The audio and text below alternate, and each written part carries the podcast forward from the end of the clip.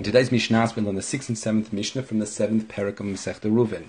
And when we first started the Masechta, we were looking at Shituf Mavoi. But when we first started the Masechta, we were more interested in the Tikkun Mavoi in terms of what do we have to do to the Mavoy in order that it allows us to make this Shituf. And if you remember, that referred to either placing a crossbeam, which was a korah, or the lechi, which was a signpost at the entrance of the Mavoy. And if you remember, Mavoy in that case was a Mavoy Satum, which was a dead end alleyway onto which many Chatzerot opened.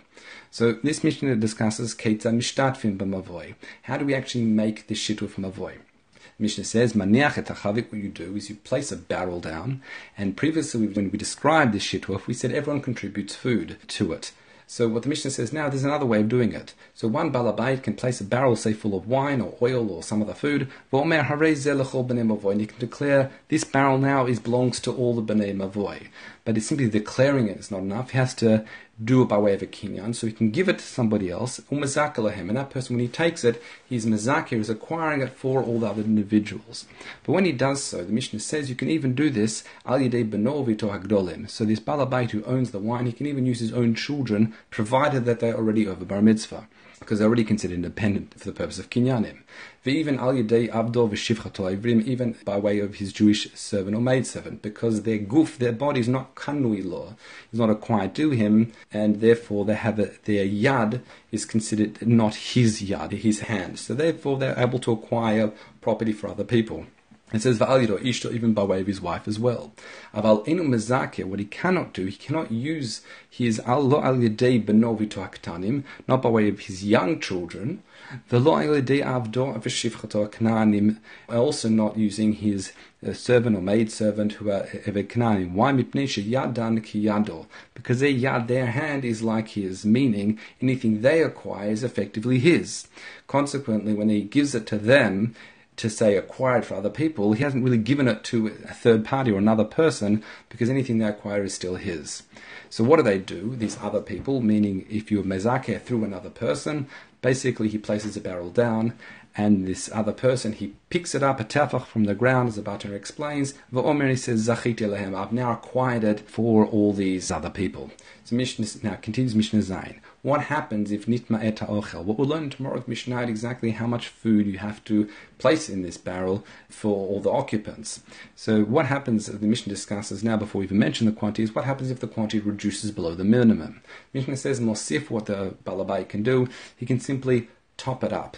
Or mezakeh, either, by the way, when he tops it up, it can either be from their own property, meaning from this one of the occupants' property, or he can top it up with his own, but if he uses his own stuff to top it up, he would have to mezakeh once again. He'd again hand it over to somebody else and say, Can you acquire this for all the benefit of all the other occupants?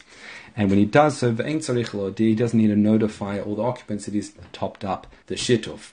What's interesting here is the Gemara differentiates between whether he's topping it up with the same product, so if it was originally wine and he increases it with wine, or whether it's another product entirely. The way I've explained it so far is, is if he topped it up with the same product. If it was a different product, however, then if he's doing it with his own property, then that's not a problem in Mekazake. Once again, he doesn't need to notify them. However, if he's taking something of theirs, then he has to notify them because it could be that they would be particular that he's uh, taken some of their property from a different type to be used for the purposes of Shituf mavoi. Now let's continue. Mishnah says, Nitosfu aleihem. What happens if there are more people move into the mavoi? So Mishnah says, Mosif, he can simply increase, add more food, in other words, either from their own property, or mezake, or he can again, once again, take his own food to top it up and do a, this zachin once again and give it to somebody else. So can you acquire for these other occupants? And the Mishnah says, "V'tzarich and he has to notify them that he's done so. Uh, the Kehati continues here. First, he cites Rashi, who explains that if he's being mezaka from his own property, he doesn't need to notify them. He only needs to notify them is taking some of their property to top it up. Because we have a concept which is called zachid le'adam shlvafanov, which means that I can acquire something for somebody else if it's going to be to their benefit, and I don't need to notify them, and it'll be considered that person's property. Which is interesting because the Bartanura actually brings another qualification. He says, yes, we say the concept Zachin Adon Bafanav, however, he understands that we still need to notify these Dayarim, even if you're using Zachin.